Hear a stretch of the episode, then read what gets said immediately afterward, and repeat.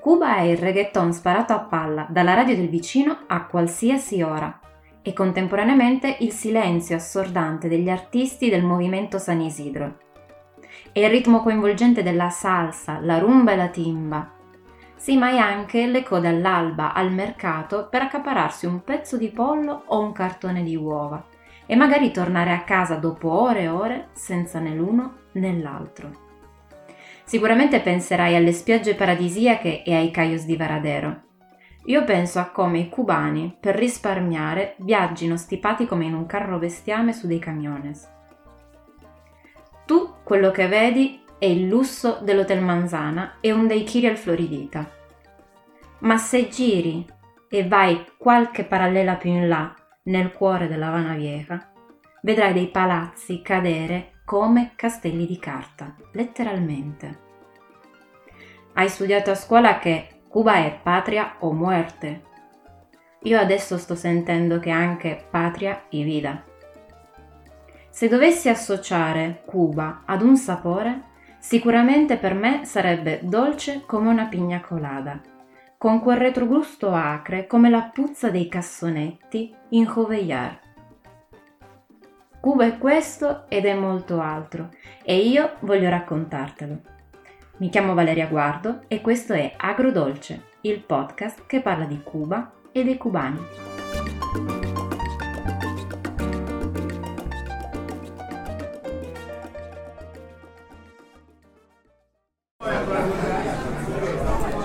Ah, Cuba. Prima o poi ci devo andare. Sai, ho proprio voglia di un po' di relax, di spensieratezza.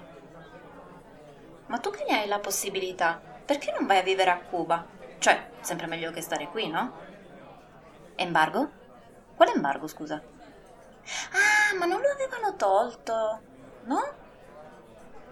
Senti, ma è vero che a Cuba ballano per le strade tipo H24 così, senza un motivo apparente? Ah, io a Cuba ci sono andata subito appena ho saputo della morte di Fidel Castro. Ah, sì, sì, non potevo mica aspettare che cambiasse tutto. Scusa, perché? Cosa sarebbe cambiato? Beh, tutto, no? Li avete sentiti anche voi, vero? Sì, questi sono i commenti più comuni che mi sento rivolgere quando parlo di Cuba e che mi hanno un po' dato l'impulso a creare questo podcast. Sì, perché mi sono resa conto, eh, parlando con le persone, che c'è tanta disinformazione, o meglio, forse dovrei dire un'informazione distorta per quanto riguarda Cuba e i cubani in generale. E mi sono fatta un po' qualche domanda. Ma perché le persone pensano di Cuba quello che Cuba non è? Ebbene, dopo averci riflettuto sono arrivata ad una conclusione. Secondo me ci sono tre fattori che concorrono a dare un'idea molto stereotipata di questo paese. Il primo in assoluto è l'immagine stereotipata appunto legata alla rivoluzione, ossia alla rivoluzione del 1959. Quindi l'idea che viene data eh, diciamo a scuola innanzitutto, poi che viene alimentata magari eh, leggendo libri, romanzi, vedendo film, è un'idea eh, molto influenzata dagli ideali. Il secondo fattore poi sono un po' i cliché che girano attorno a uomini e donne cubani che sono venuti ad abitare eh, in Europa o in Italia in particolare, e cioè eh, di eh, persone che sono andate via dal loro paese ma che sono eh, rimasti molto legati a una tradizione come quella del ballo. E quindi continuano questa tradizione nel nostro paese. Infatti normalmente si tende a pensare che un cubano o una cubana eh, nel nostro territorio tenda ad essere sempre una, un insegnante di ballo o uh, di, di, zumba o insomma uh, di questa categoria di, uh, di, professione. In realtà non è così, i cubani hanno tantissime altre competenze, anzi molte volte i cubani che vengono qua sono molto però veramente eh, molto titolati, nel senso che hanno eh, dei titoli di istruzione molto alti, ma eh, devono fare un po' Uh, diciamo di necessità virtù e uh, sfruttare quello che è il, uh, il cliché appunto a loro vantaggio. Ed ecco perché molti cubani e cubane effettivamente si sono ritrovati a fare questo lavoro che inizialmente non pensavano eh, avrebbe mai portato loro il pane in casa. Il terzo fattore invece è legato al tipo di proposta dei tour operator. Fateci caso, quando andate in un'agenzia viaggi per prenotare una vacanza, quello che vi viene proposto è un pacchetto di sogni, di meraviglie. E così anche per Cuba. Quindi quando pensiamo a Cuba e magari non ci siamo ancora stati o ci siamo stati per un tempo molto breve, tendiamo a pensare subito alle palme, ai cayos, eh, allo snorkeling se siamo degli sportivi o non so alla, al mojito, um, al daiquiri appunto e, e ad altre cose che non solo non fanno parte della quotidianità di un cubano, ma è proprio soltanto un'istantanea della vita del paese. Devo però confessarvi che anch'io avevo un'idea mm, non proprio realistica di, di Cuba prima di metterci piede. Quindi se vi siete riconosciuti in uno dei commenti che ho citato all'inizio, mm, non sentitevi giudicati assolutamente. Ci sono passati tutti. Basta soltanto andare, aprire gli occhi e aprire anche bene le orecchie e rendersi conto di quello che ci circonda per vedere quanto effettivamente si discosti dall'idea che ci hanno dato all'inizio, insomma. Nel mio caso l'immagine che avevo di Cuba era un'immagine molto romantica, legata innanzitutto appunto alla rivoluzione castrista di cui abbiamo già accennato.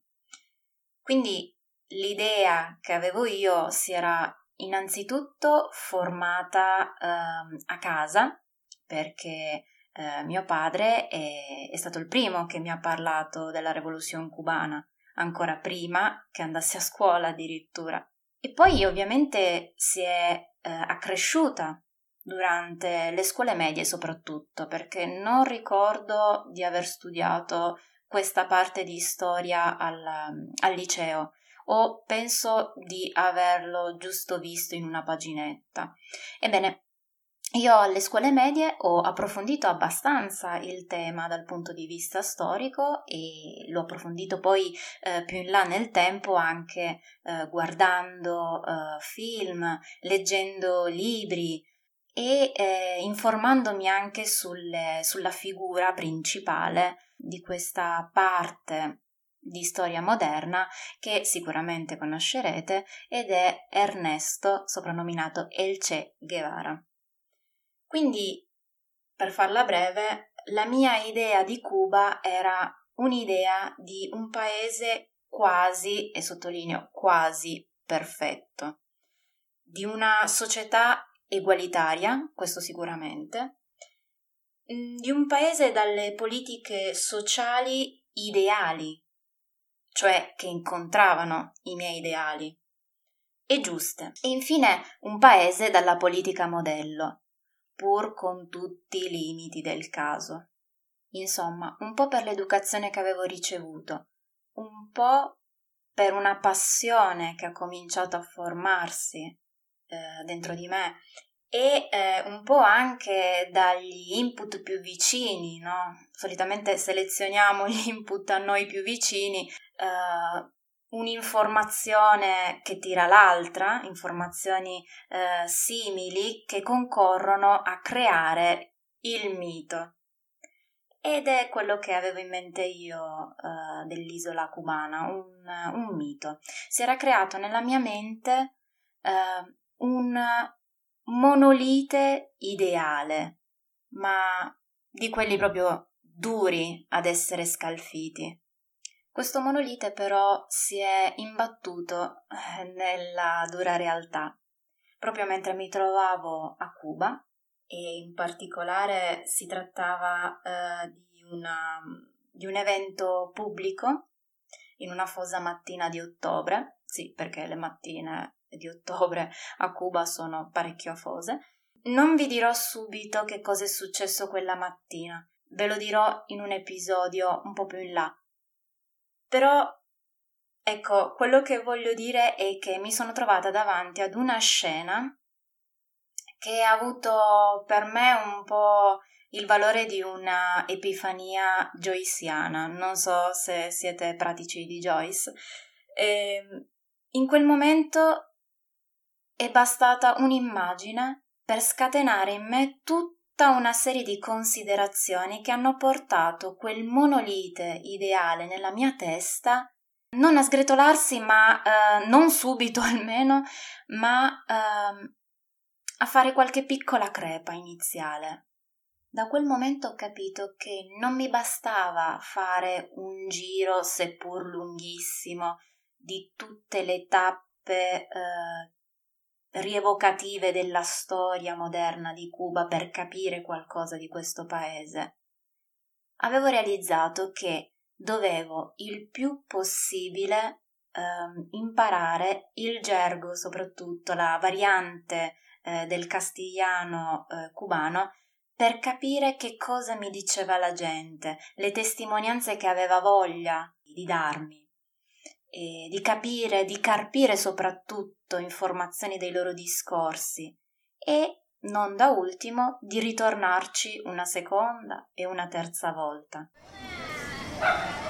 A forza di tornarci, ora Cuba per me è la seconda casa, è la casa di una parte della mia famiglia e quindi anche se eh, adesso come tutti sono soggetta alle restrizioni per quanto riguarda i viaggi all'estero eh, dati dalla, dal covid eh, io mantengo ogni giorno i contatti con il paese telefonici eh, informativi mi informo tantissimo e ho scoperto delle fonti che sono veramente preziose. Quindi io qua in questo podcast non mi propongo come esperta assoluta del paese, ma ehm, dal momento che ho eh, una eh, sensibilità particolare verso questo paese e grazie al fatto che io parlo la variante cubana dello spagnolo, conosco il gergo, cerco sempre un po' di rimanere sul pezzo, no? Quindi questo podcast perché? Perché io ogni giorno sento di imparare qualcosa di nuovo da questo paese, anche se non sono lì fisicamente. E quello che imparo eh, vorrei condividerlo e lo vorrei fare qui anche per sfatare alcuni miti, per cercare di fare un po' di ordine tra le informazioni e tra i commenti che eh, solitamente riceviamo dall'esterno anche raccontare eh, una Cuba diversa dal solito, dare una narrazione un po' differente e dare soprattutto voce a quei cubani e a quelle cubane che da dentro l'isola non riescono a far emergere le loro idee. Quindi se siete curiosi e volete saperne di più, non vi resta che seguire i prossimi episodi di Agrodolce, il podcast che parla di Cuba e dei cubani. Hasta la prossima!